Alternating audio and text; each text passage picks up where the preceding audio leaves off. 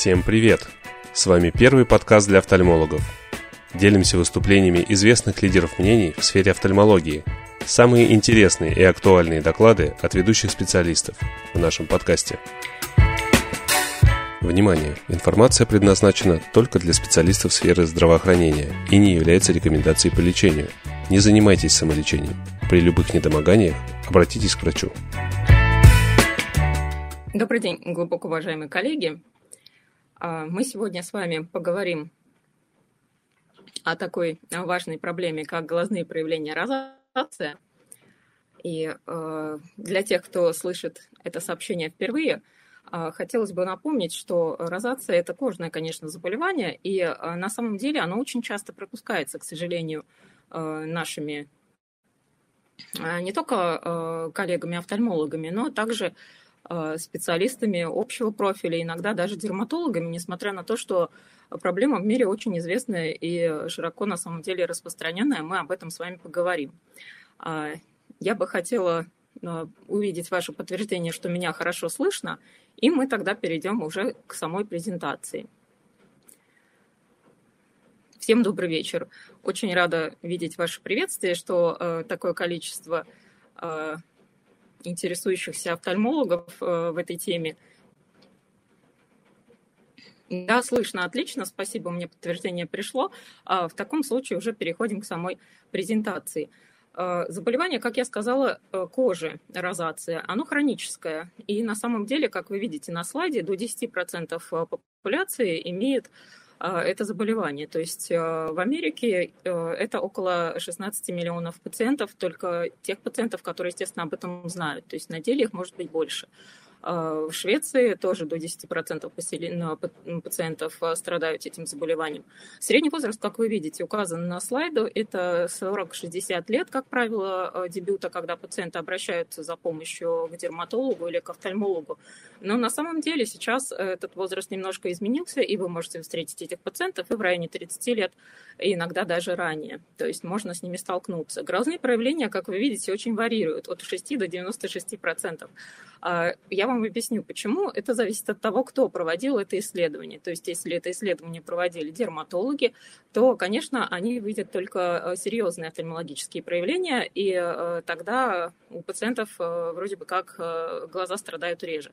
Если проводили исследования офтальмологи, то у пациентов с розацией, естественно, исход глаз и дисфункцию мебомиевых желез мы можем встретить практически в 100% случаев. Мы об этом сегодня с вами поговорим. Ну и самое интересное, что несмотря на то, что а, это очень распространенная проблема. На сегодняшний день по-прежнему этиология ее неизвестна, и, к сожалению, нет а, никаких а, биологических маркеров этого заболевания. То есть мы не можем назначить какой-то специфический тест. Акнорозация розовые угри, то есть в этом прямом переводе, то есть отсюда пошло название заболевания. На деле, конечно, кроме угрей у нас есть еще ряд изменений при этом состоянии. А само поражение кожи может э, выглядеть вот таким вот образом, как у одной из наших пациенток, э, то есть э, диффузная гиперемия кожи щек, носа, подбородка и центральной области лба.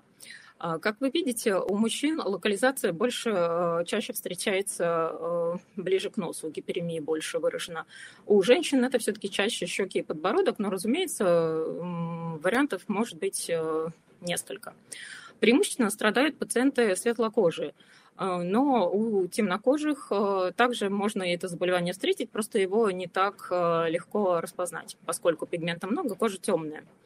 Ну и э, чаще встречаются это заболевание среди женского пола, поскольку у женщин э, есть определенная завязка на гормональный фон, и после наступления менопаузы, э, конечно, пациентка женского пола встречается больше с розацией, чем мужчин.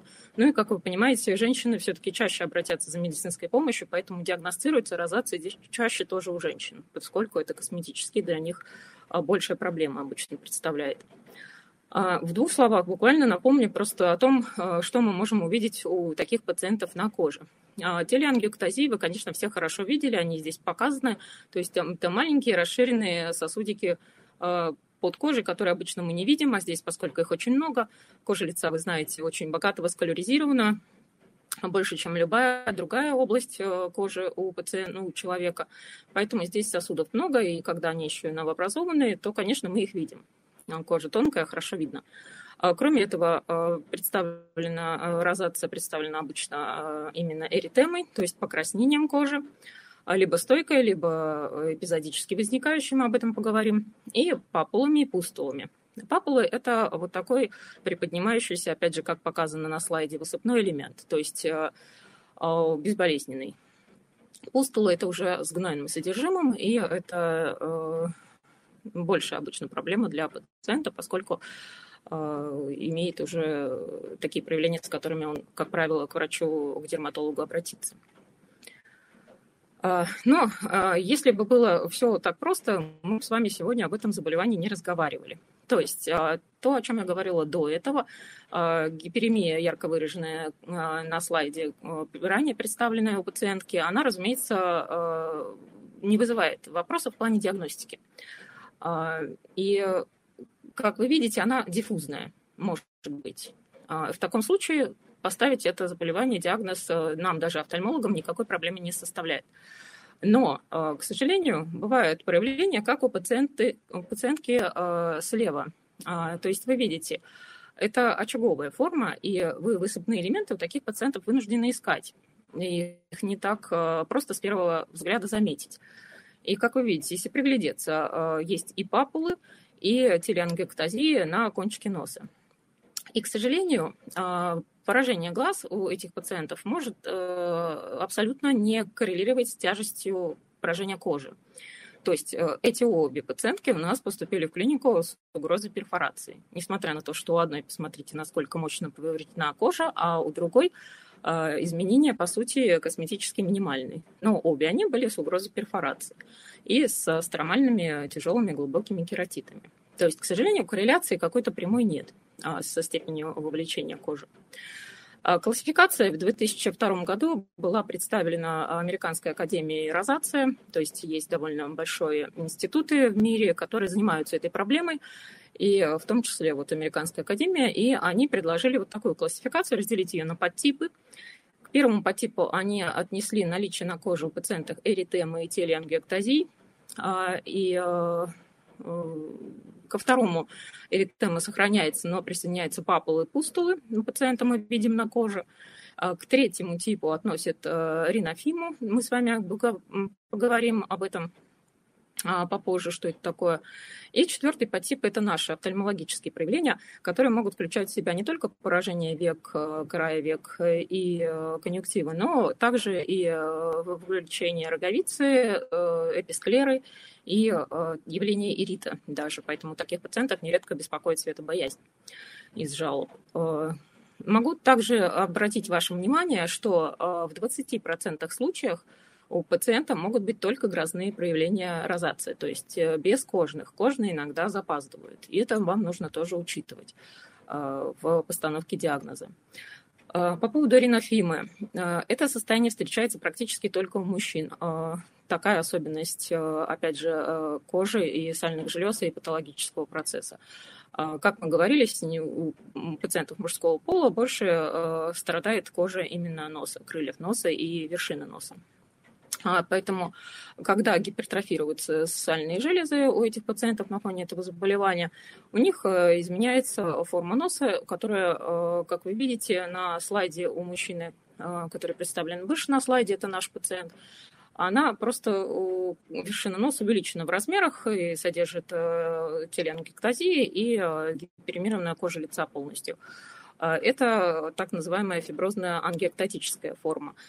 И есть еще железистая бугристая форма, и, как вы видите, она ниже на слайде представлена, серьезно деформирует лицо, и такие пациенты, конечно, вынуждены прибегать к ринопластике, то есть уже к помощи пластических хирургов. А, поскольку это уже абсолютно явный косметический дефект. Гистологически а, мы видим в коже у таких пациентов а, неспецифическое воспаление, вазодилатацию и, соответственно, те новообразованные сосуды, которые мы называем телеангектазиями в соответствующих участках. Гиперплазию сальных желез, они перерастянутые и их много, и инфильтрацию конъюнктива роговицы, это уже на уровне патологии, офтальмопатологии патологии воспалительными клетками. Из известных звеньев патогенеза выделяют воспаление, нарушение иммунного ответа, генетически, как правило, детерминированное, и вазодилатацию, как я и сказала. А, в пользу воспалительной теории, как я сказала, биомаркеров у нас э, нет, но есть э, все-таки определенные уже этапы э, патогенетические, которые известны. А, в связи был повышен уровень у таких больных интерлейкина 1 альфа и бета, активность матричных металлопротеиназ, коллагеназы, желатиназы, которые могут а, моделировать экстрацеллюлярный матрикс. И также фактор некрозной опухоли в сыворотке крови у таких больных повышен как маркер воспалительного именно а, ответа. И HLA-DR а, также. Нарушение иммунного ответа в его пользу выявление у таких больных уже в кожи повышенного уровня каталицидина. Это э, вазоактивный антибактериальный пептид, то есть белок, который, в принципе, нам нужен для защиты нашего организма от э, инфекции. И в норме он, разумеется, есть. Э, но у таких больных, у больных с розацией этого белка в коже оказывается слишком много. И посмотрите, какие эффекты он имеет. Он запускает хемотаксис лейкоцитов, вызывает ангиогенез, э, стимулируя выработку VEGF, нам известного из э, возрастной макулярной дегенерации, э, фактора роста новообразованных сосудов. И, соответственно, моделирует экстрацеллюлярный матрикс. То есть вот он ответственен действительно за большинство изменений, которые возникают в коже. А, но откуда он, в общем-то, в таком большом количестве берется? А, из-за того, что у таких пациентов, опять же, было обнаружено, что повышенное количество толы-лайк рецепторов, которые, а, опять же, в норме у нас существуют, но у таких больных их слишком много. И э, они как раз участвуют в продукции протеазы КЛК5, которая ответственна за уже выработку, в том числе, калицидина. И э, таким образом вот такая каскадная реакция запускается даже на обычные факторы внешней среды, которые, в принципе, у здорового человека никакой э, иммунной реакции не вызовут. А здесь э, вызывают из-за того, что э, всех этих компонентов э, в коже слишком много, и они избыточно реагируют даже на обычные факторы. Ну и также имеется определенное нарушение таких больных э, нейрорегуляции, именно э, сосудистой регуляции. И э, на обычный стимул у пациентов, получается, расширяются сосуды довольно мощно. А, необратимо расширяются, остаются широкими, и опять же все эти изменения происходят и остаются пациентами. Из известных, опять же, звеньев патогенеза есть еще инфекционная теория, а, то есть э, э, у таких э, больных чаще гораздо встречается, чем в популяции, носительство и хеликобактер пилори, то есть в желудочно-кишечном тракте, и демодекс. В принципе, как вы понимаете, и то, и другое – это возбудители, инфекционные агенты, и, разумеется, на их присутствие в организме вырабатываются определенные а, антимикробные агенты и те же пептиды. И э, часть э, ученых сходится на том, что это скорее сопутствующий фактор, чем основная причина, конечно, этого заболевания. А, но, тем не менее, в лечение принято включать, э, естественно, радикацию и того, и другого у таких больных, если имеются данные о их наличии у пациента. А, я вам вкратце свела вот такой вот схеме патогенез розации, просто чтобы облегчить жизнь и понимание. Э, триггерный фактор у нас имеется какой-либо, как я сказала, из компонентов окружающей среды, который у нормального человека никакой реакции не вызывает, а у данных пациентов запускает э, эпизод обострения. К ним, к этим триггерам относят э, в первую очередь ультрафиолет, то есть пребывание на солнце у таких больных длительное, больше двух часов, вызывает, как правило, эпизод обострения. Заболевание вообще протекает с эпизодами обострения и ремиссии. И, разумеется, мы можем а, его поймать у тех больных, у которых имеется обострение по данному состоянию. Кроме ультрафиолета, это стресс, а, тревога, из это злость и а, смущение, поскольку, вы знаете, смущение вызывает прилив, естественно, кожи к лицу и выраженную гиперемию у этих пациентов она так и остается из-за особенностей дисрегуляции сосудов лица. Также посещение бани сауны, то есть любые, в принципе, перепады температуры, не только в сторону повышенных температур, но и э, резкие морозы могут вызвать э, обострение этого состояния. Также сильный ветер и прием целого ряда пищевых продуктов, начиная с алкоголя и заканчивая острой пищей и э, цитрусовыми, томатами и так далее. Э, ряд медикаментов я вам чуть-чуть попозже покажу слайд, какие конкретно медикаменты ассоциированы с триггерными факторами пациентов с розацией. Ну и, конечно же, косметика и хронические воспалительные реакции в организме. Все это запускает генетически детерминированный нарушенный иммунный ответ у пациента и э, расширяет сосуды, и они остаются широкими, мы их видим у пациента на коже, из-за того, что нет нормальной, опять же, регуляции именно сосуд, ширины сосуда и не идет стимул на сужение. Из э, пищевых продуктов я вам представила на слайде, что может быть. Э, на самом деле э, молочные продукты реже вызывают подобные изменения, обострения в состоянии розации, но, тем не менее, у некоторых пациентов обострение можно спровоцировать и молочными продуктами, особенно сыром, твердыми сортами сыра. Ну, шоколад, безусловно, он у нас, э, в принципе, из аллергических реакций, также э, один из первых. Ну и прочее вы видите на слайде. Из напитков, э, как вы видите, алкоголь. Я когда искала литературу и смотрела клинические рекомендации, меня порадовал алкоголь, особенно красное вино, пиво, бурбон, джин, водка и шампанское. То есть, в принципе, таким пациентам не так много что остается из э, алкогольных напитков, поскольку, вы видите, большинство из них действительно ассоциировано с обострением. Любые горячие напитки абсолютно, то есть э, любой горячий напиток, разумеется, вызывает прилив э, тепла и э, расширение сосудов. Из медикаментозных препаратов это глюкокортикостероиды, амиодарон, ниацин, высокие дозы витаминов группы В, В6 и В12 изучено, что вызывают такие обострения. Ну и также бета-блокаторы, которые, вы знаете, у нас очень многие пациенты получают.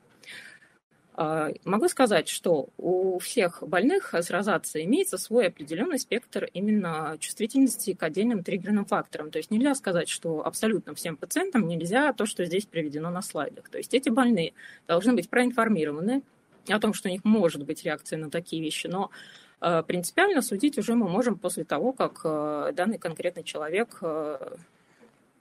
их опробовал. А, то есть э, мы стараемся рекомендовать диету, но, понятно, ее все нарушают, и э, иногда действительно не поголовно у всех будет реакция на молочные продукты, скажем, как я сказала. То есть по-хорошему э, таких пациентов учат вести дневник и отмечать там, с чем ассоциирована конкретно их розация, то есть на что она дает обострение, тогда пациент запоминает этот продукт и старается его не использовать в своей обычной жизни.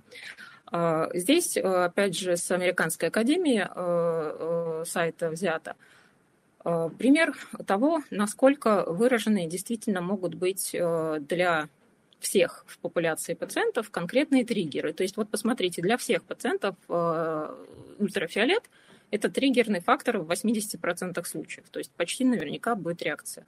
Точно так же стресс и эмоции, перенапряжение эмоциональное и горячая вода 75%. То есть э, пациентов таких мы учим умываться теплой водой, не холодной, не горячей, теплой, то есть комнатной температуры.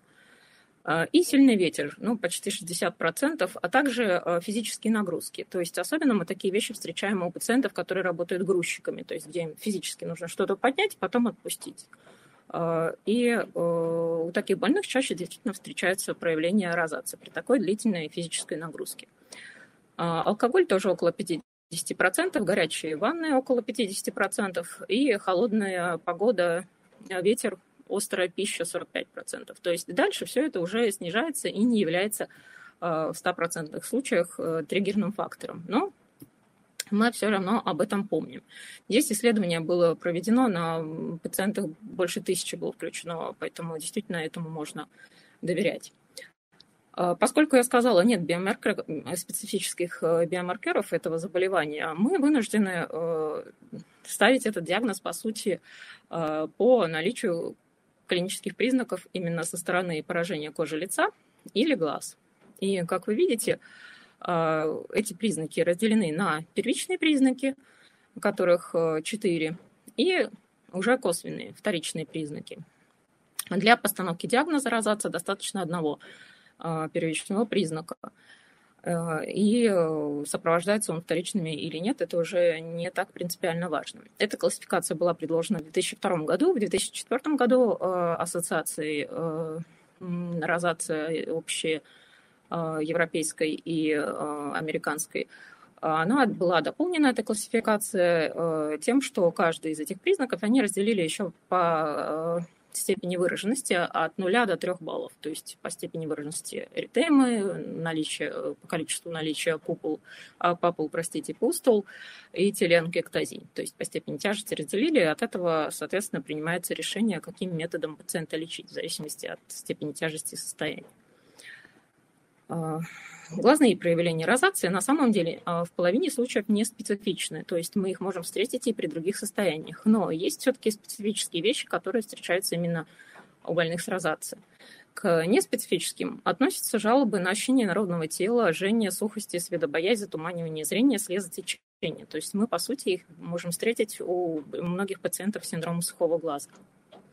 Особенностями а, является решение сосудов конъюнктивы проекции открытой глазной щели. То есть, опять же, то, что характерно для пациентов с синдромом сухого глаза. Но здесь эти сосуды будут еще а, расширять э, перелимбальную сосудистую сеть, и э, в нижней половине они могут даже э, вырастать в роговицу, то есть именно снизу, если вырастают поверхностные сосуды на зону лимба и в прозрачную часть роговицы, вот это патогномонично для розации. И э, если посмотрите, то вот такой вот край века у этих пациентов. Вы видите, вот сосуды э, на э, слайде хорошо видно, э, заходят на интрамагинальный край. И сам он такой неровный и действительно васкуляризированный. И вы толком даже не видите э, протоки мейбомиевых желез, а те, что видите, они э, закупорены, расширены. То есть, разумеется, признаки блефорита э, у таких больных присутствуют всегда. А у них могут быть чаще халязины. А дисфункция мебомимых желез, в общем-то, очевидна.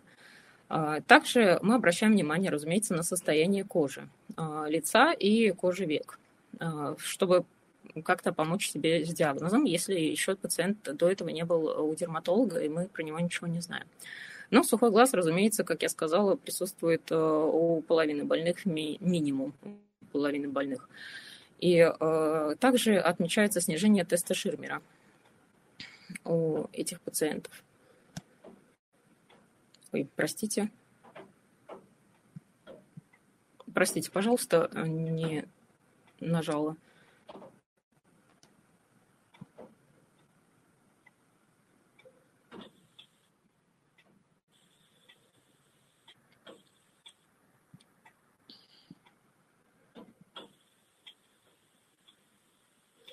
Значит, а, по поводу блефорита, как я сказала, он может быть в любой форме, но вы должны обращать внимание на васкуляризацию края века, которая здесь также у пациента присутствует, и а, вы видите, что этого пациента мы лечили, поэтому у него э, довольно спокойно выглядит конъюнктива уже, и отделяемого э, нет, как у них обычно бывает на, у корней ресниц.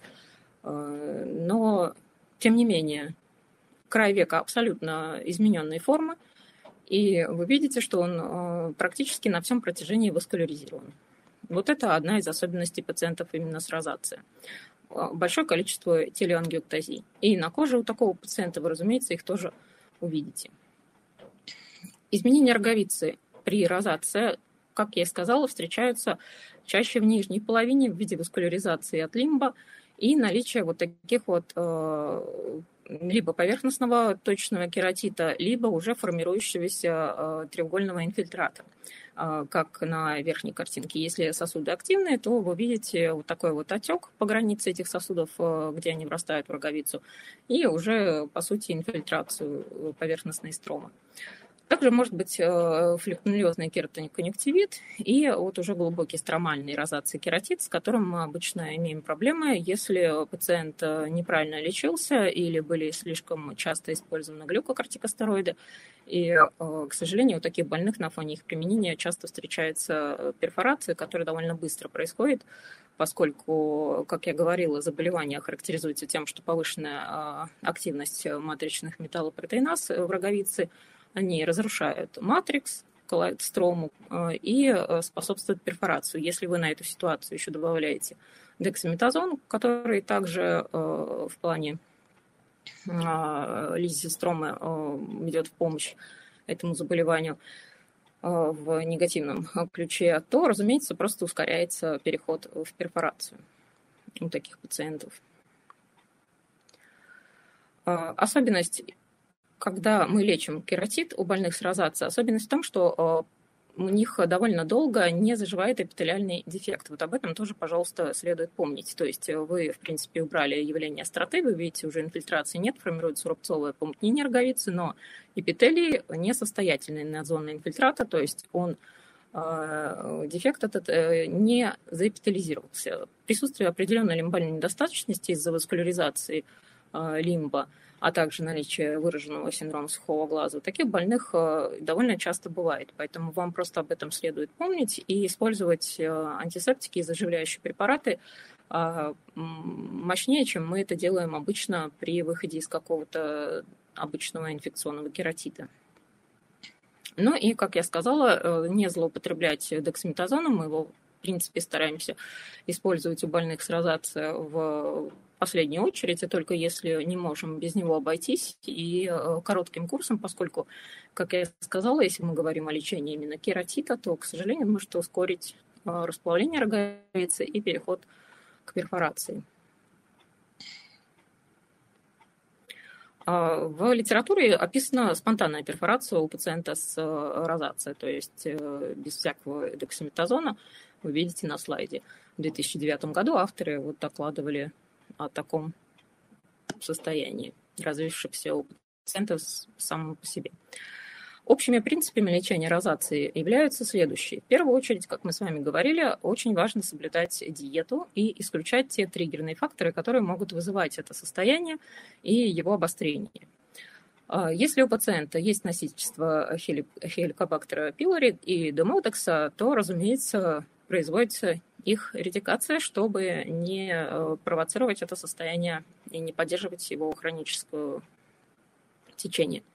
Пациентам следует избегать, пребывания на солнце а, и использовать обязательно э, солнцезащитные крема с SPF э, защитой минимум 15.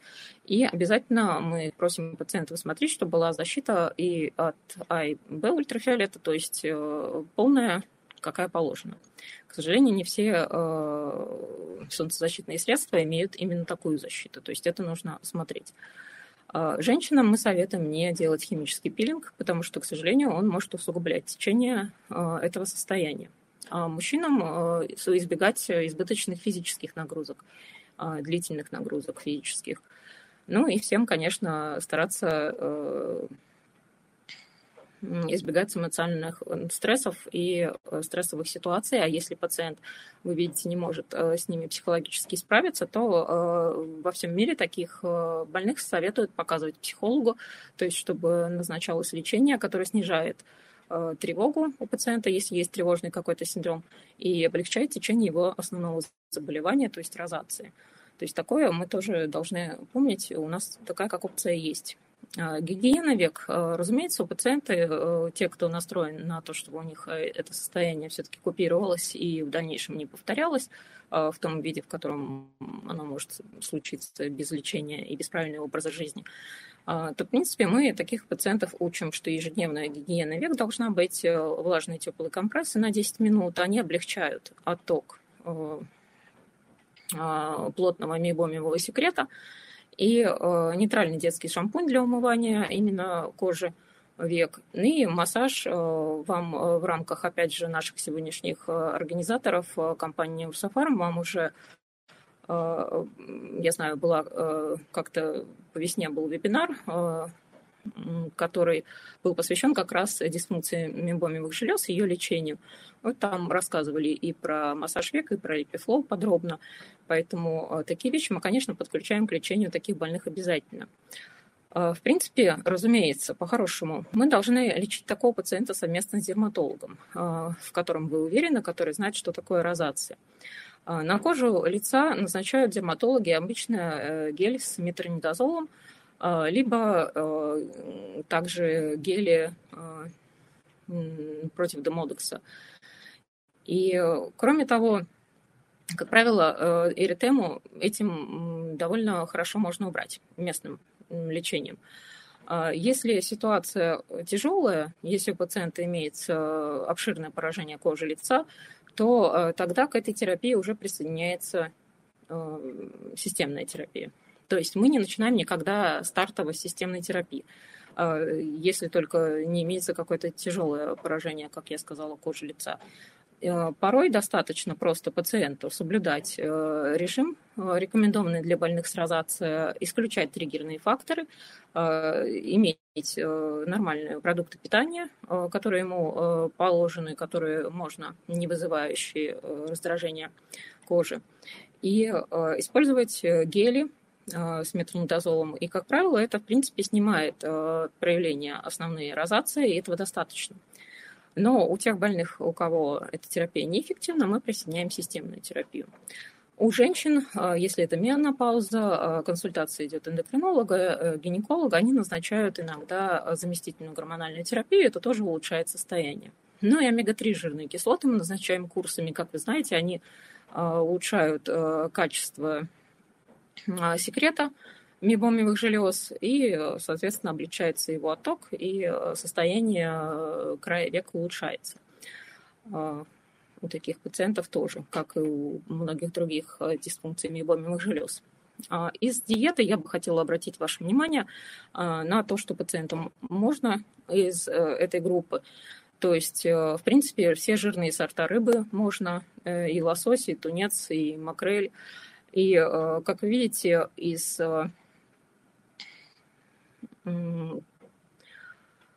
Э, из таких э, продуктов питания, обычно аллергогенных, э, в принципе, допустим прием даже темного шоколада и куриных яиц.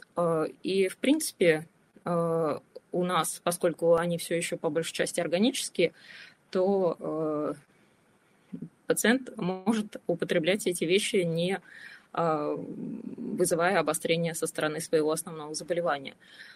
А, ну и, конечно, следует э, помнить о том, что э, весь фастфуд, разумеется, вызывает обострение практически все э, соусы, даже соевый соус может вызвать обострение состояния и уксус также.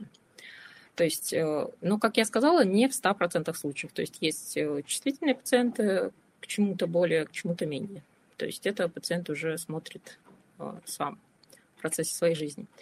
А здесь просто привела вам пример. Мне понравился, когда я искала информацию об этом состоянии доктора Джокерса, который советует нам глубже дышать и считать, что это обязательная неотъемлемая часть нашей защиты и здоровья не только кожи, но и всего организма. То есть если мы часто дышим, то наше э, дыхание, соответственно, учащается, а глубина вдоха укорачивается. И это не совсем полноценное дыхание, и мы не можем таким образом обеспечить нормальный доступ кислорода ко всем нашим тканям и защиту, а, в том числе от инфекционных агентов э, и от оксидативного стресса.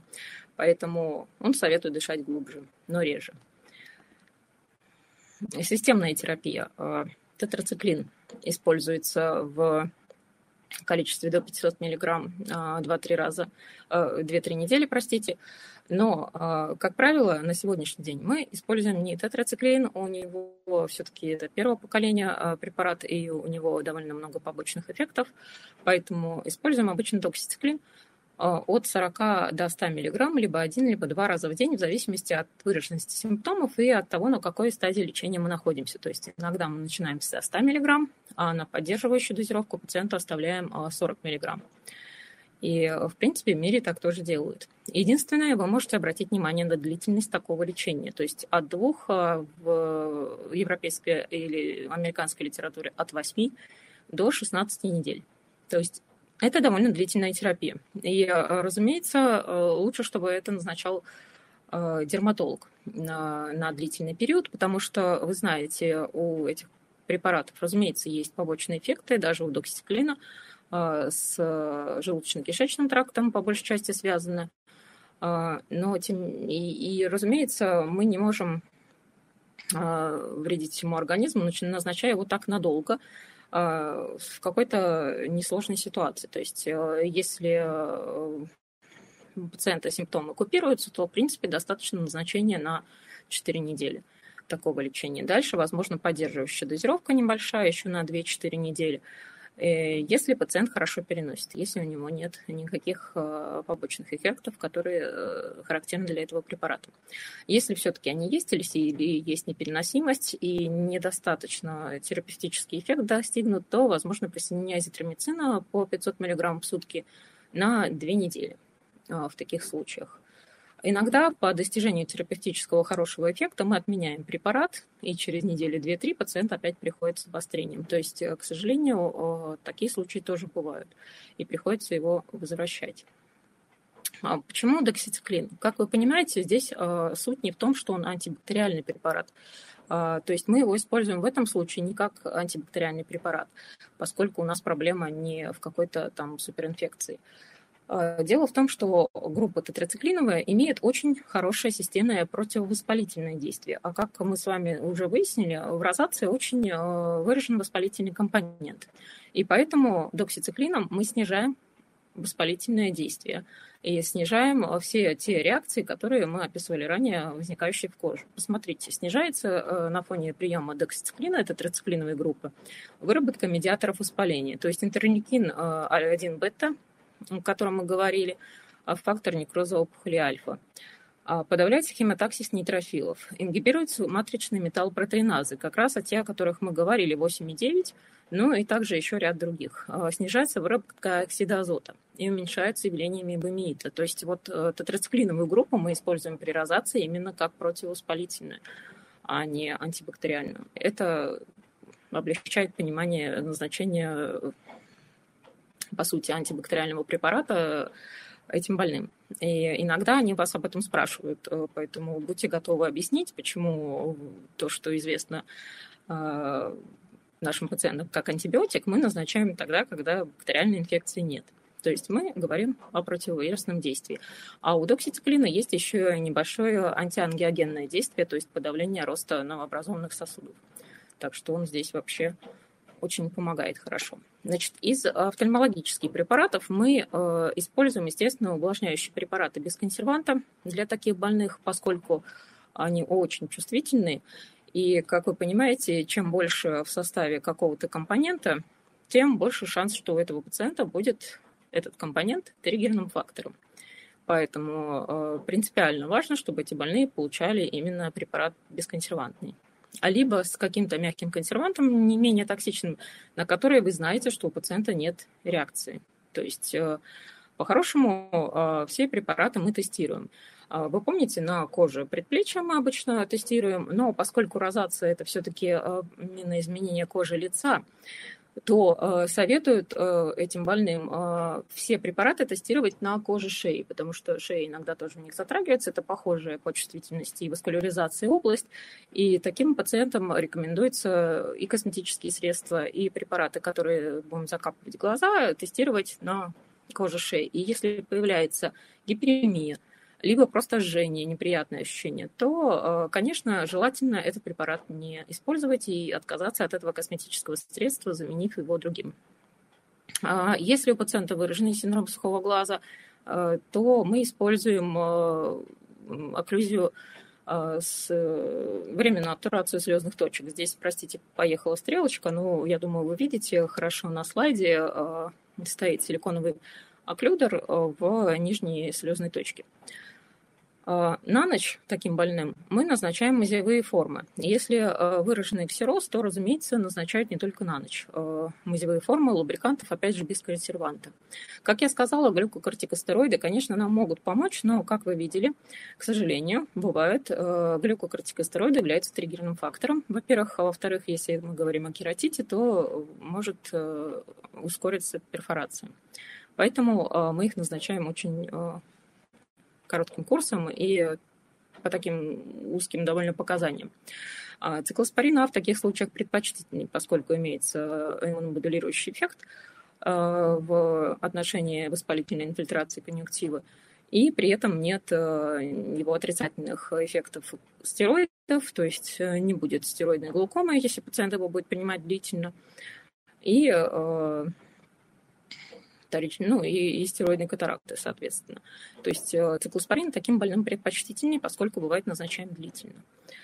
А при присоединении вторичной инфекции, разумеется, местный антибактериальный препарат, но лучше в виде мази, поскольку она дольше остается в конъюнктивальной полости и э, оказывает свое действие. Плюс мазевые, плюс мазевые основы мы э, с их помощью можем облегчить удаление всяких корочек э, с век. После сна у пациента мазевую основу проще убрать, чем засохшие эти корочки.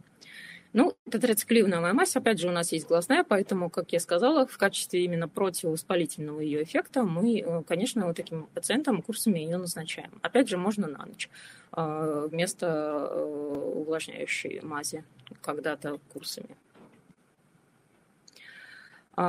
Выбирая препарат увлажняющий, естественно, э, большинство препаратов, знаете, содержит гиалуроновую кислоту, поскольку она лучше всех удерживает воду, и э, не только у нас, но и в косметологии ее предпочитают. Э, у нас мы предпочитаем ее в таких случаях, поскольку она близка к муциновому слою по структуре и лучше удерживает слезную пленку на своем месте. А у таких пациентов, как правило, как раз проблемы в эту сторону направлены, и поэтому она предпочтительнее. У нас в стране, э, вы знаете, уже на сегодняшний день несколько препаратов зарегистрировано без консервантов. Ну, первыми, естественно, были наши сегодняшние э, организаторы семинара, компания Урсофарм, которых с 1994 года э, этих препаратов довольно много, шире, чем у кого-либо другого. За счет комод-системы, естественно, поддерживается бесконсервантный состав, безопасный для применения. И э, особенность всех этих препаратов э, в том, что они имеют гиалуроновую кислоту в высокомолекулярном составе. То есть, э, посмотрите, чтобы мы моргали после инстилляции препарата, не чувствовали затуманивания зрения, но при этом сохраняли эффективность увлажняющих капель, они должны быть определенно уравновешена по физическим свойствам, так чтобы доступнее объяснить. То есть, э, по идее, э, тот препарат, который находится в конъюнктивальной полости, он э, не должен слишком сильно давать, слишком сильно собираться, когда его веки с, при закрытии век сминают, грубо говоря, и должен очень быстро принимать обратно, распространяться по слезной пленке, когда мы открываем глаза, и чтобы этот процесс происходил физиологично, и зрение не затуманивалось, и при этом препарат из конъюнктивальной полости не выходил. Вот это как раз обеспечивает определенная молекулярная масса у гиалуроновой кислоты, и чем она выше, тем э, этот эффект стабильности при отсутствии затуманивания зрения, тем он лучше. И как раз препараты именно компании Урсофарм, они максимально в эту сторону сбалансированы. То есть они не только не содержат консерванта, как вы видите на слайде, но э, содержат также высокомолекулярную именно гиалуроновую кислоту, э, которая, э, в принципе, есть также и у акутирса, но там входит в состав фосфатный буфер. Вы знаете, при длительном применении фосфатный буфер мы не очень любим, поскольку он может а, а, выдавать отложения на измененные участки эпителиальной, а, эпителиального слоя роговицы. Ну и хилабак не имеет фосфатного буфера, он бесконсервантный препарат, но вы видите, низкость, низкая у него гиалуроновая кислота в составе, разумеется, есть, но он уступает всем препаратам комод-системы именно в плане высокомолекулярной массы гиалуроновой кислоты. То есть вот эти вещи мы тоже учитываем а, при назначении бесконсервантного препарата. То есть э, таким больным, как пациенты с розацией, вы видели, насколько у них изменены а, по качеству а, именно по функции мебомиевой железы, разумеется, таким пациентам важно, чтобы этот препарат находился у них в конъюнктивальной полости дольше, потому что, к сожалению, а, иначе он просто не будет у них эффективен. И э, пациент через полчаса опять будет предъявлять жалобы на сухость глаз, с которыми он, в общем, к вам может и обратиться по первости. Ну и также э, высокомолекулярная э, гиалуроновая кислота имеет определенную противовоспалительную активность, которую вы видите на слайде, в сравнении с обычной низкомолекулярной. А по поводу мазевых форм лубрикантов без консерванта у нас на сегодняшний день в Российской Федерации зарегистрировано два, вы их хорошо знаете, и Паринполс, и Витаполс. Витапос содержит витамин А. Опять же, это нужно учитывать пациентам, проводить тест, если вы не уверены. Нет ли аллергии на витамин А. Но если аллергии нет, то это очень хорошее решение, поскольку, вы знаете, витамин А способствует дифференцировке бакловидных клеток. Это, опять же, улучшает состояние в отношении качества слезной пленки и уменьшает проявление синдрома сухого глаза. Но если на витамин А аллергия все-таки есть, то паринпос, он с гепарином. Гепарин – это наша а также э, входит э, в естественную а, является естественным продуктом нашей, по сути, э, нашего организма, поэтому на него, как правило, никаких раздражающих явлений не бывает, но если только пациент чувствителен к мазевой основе, которая входит, в принципе, в состав всех препаратов. Поэтому как лубрикант именно длительного действия, который долго находится в полости э, конъюнктивальной, он, конечно, предпочтительней. Если у пациента выраженный роговично-конъюнктивальный ксероз, мы назначаем от двух-трех раз в день их. А если нет, то для профилактики назначаем на ночь. В таких случаях, а днем пациент пользуется своими э, препаратами искусственной слезы уже э, низкой вязкости обычными. Ну, из хирургического лечения розации это э, лазерное лечение. У дерматологов э, оно очень широко представлено, и на сегодняшний день очень много существует вариантов в зависимости от того, какое э, у пациента с розацией, какая проблема. То есть это телеангиоктазия или это эритема, стойкая, не уходящая. Э, в зависимости от этого используется тот или иной лазер. А, также есть агонисты геля, которые наносятся на кожу. Э, это э, гели с бремонидином, но не только, а, которые являются агонистами альфа-адренорецепторов и вызывают сужение вот тех стойко расширенных сосудов, таким образом, соответственно, убирая гиперемию. Для лечения ринофима используется э, хирургическое лечение тогда, э, в тех случаях, как вы видите на слайде, когда это представляет собой косметический дефект. И особенность, опять же, в том, что э, хирургу по ринопластике приходится полностью убирать всю кожу, толщу вместе вот с этими измененными сальными железами, потому что если их оставить, то, разумеется, потом у пациента будет рецидив этого состояния. Ну и два слайда буквально, которые я бы хотела вам представить. Это с розация.org. Если интересно, можете зайти посмотреть, там очень много информации по этому состоянию. Он англоязычный, но, в принципе, все доступно для понимания. И, как вы видите, на первом слайде представлен э, пациент э, на слайде левом, получается левое изображение, где вы видите, лечение получал пациент с розацией, э, с эритемой, только местное, то есть гелями и диетой то есть модификация образа жизни и местные гели, о которых мы с вами говорили. И посмотрите, насколько хороший эффект. То есть этого достаточно в такой форме. А на правом слайде пациентка э, с более выраженными изменениями, тут и телеангиоктазия, и папула единичные, и э, уже было выполнено ей лазерное лечение. Как вы видите, косметический дефект тоже очень хороший. Я к тому, что на сегодняшний день и у нас, э, и за рубежом эта ситуация абсолютно решаемая, то есть дерматологи ее могут э, довольно легко э, решить. Ну и про э, косметику я бы хотела два слова сказать, поскольку э, если ваш пациент с розацией женщина, то э, она должна смотреть на состав своих косметических средств. То есть вы видите триггеры, какие э, имеются в составе косметических средств.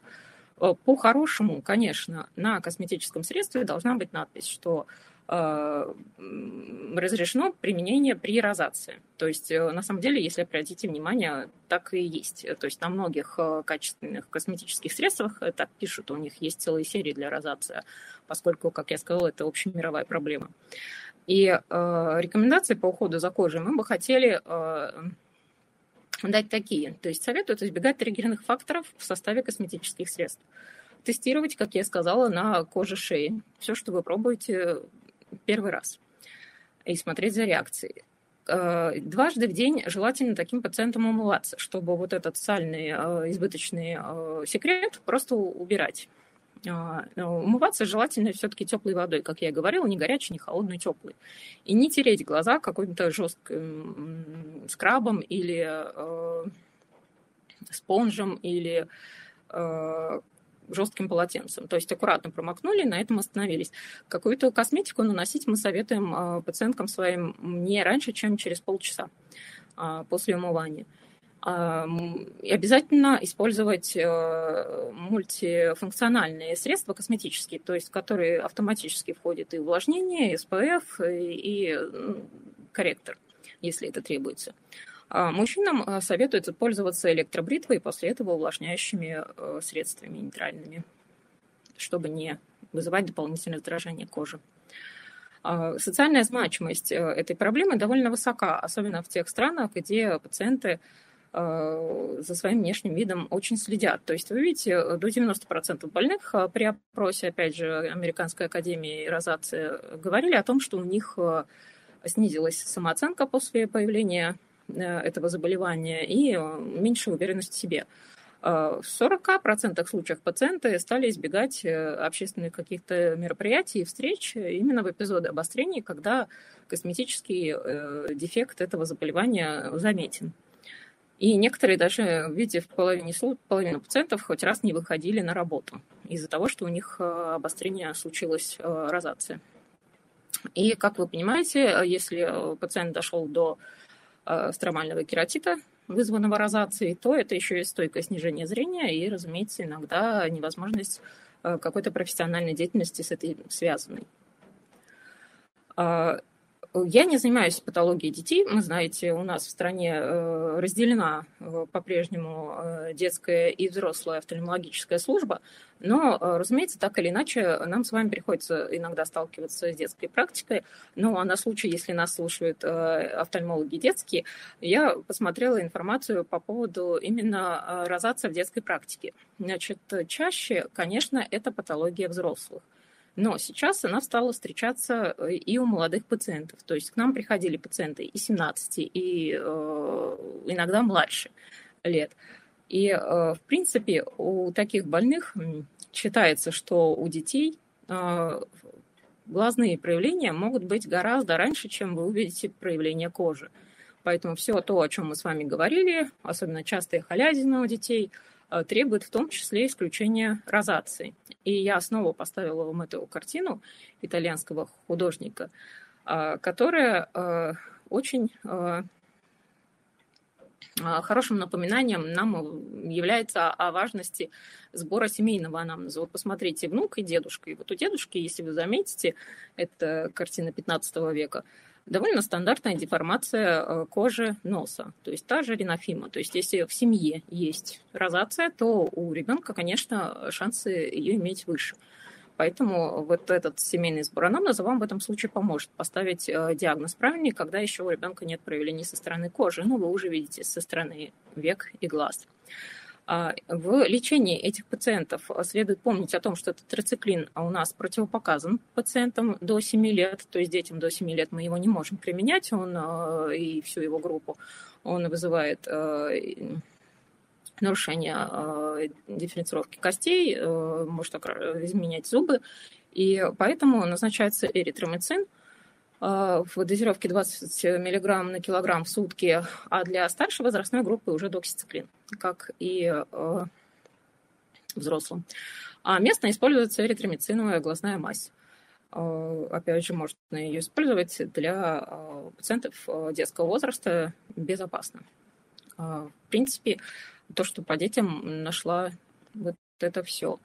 Ну и э, пара примеров. Э, это наш один из пациентов 33 э, лет, опять же, уже на фоне лечения. Правый и левый глаз. Здесь немножко картинка поехала, видимо, формат презентации я немножко сжал при перегрузке. И обратите внимание, то есть пациент уже полечен, поэтому веки у него гораздо лучше выглядят, чем когда он к нам поступал. Но вы все равно можете видеть, что особенно на нижних слайдах, когда он прикрывает глаза, вы видите, что сосуды очень сильно расширенные, сосуды кожи, которые подходят векам. То есть на веках уж точно есть теленгектазия и по краю века тоже. А про продолжение роговицы э, здесь все очевидно. В нижнем трети треугольной формы, то есть э, классика, как это и должно быть. А, у пациента имеется, кроме того, а, как вы видите, на правом глазу при смыкании век еще и небольшой логофтальм. То есть это само по себе бы ухудшало ситуацию, а здесь у него еще и розация.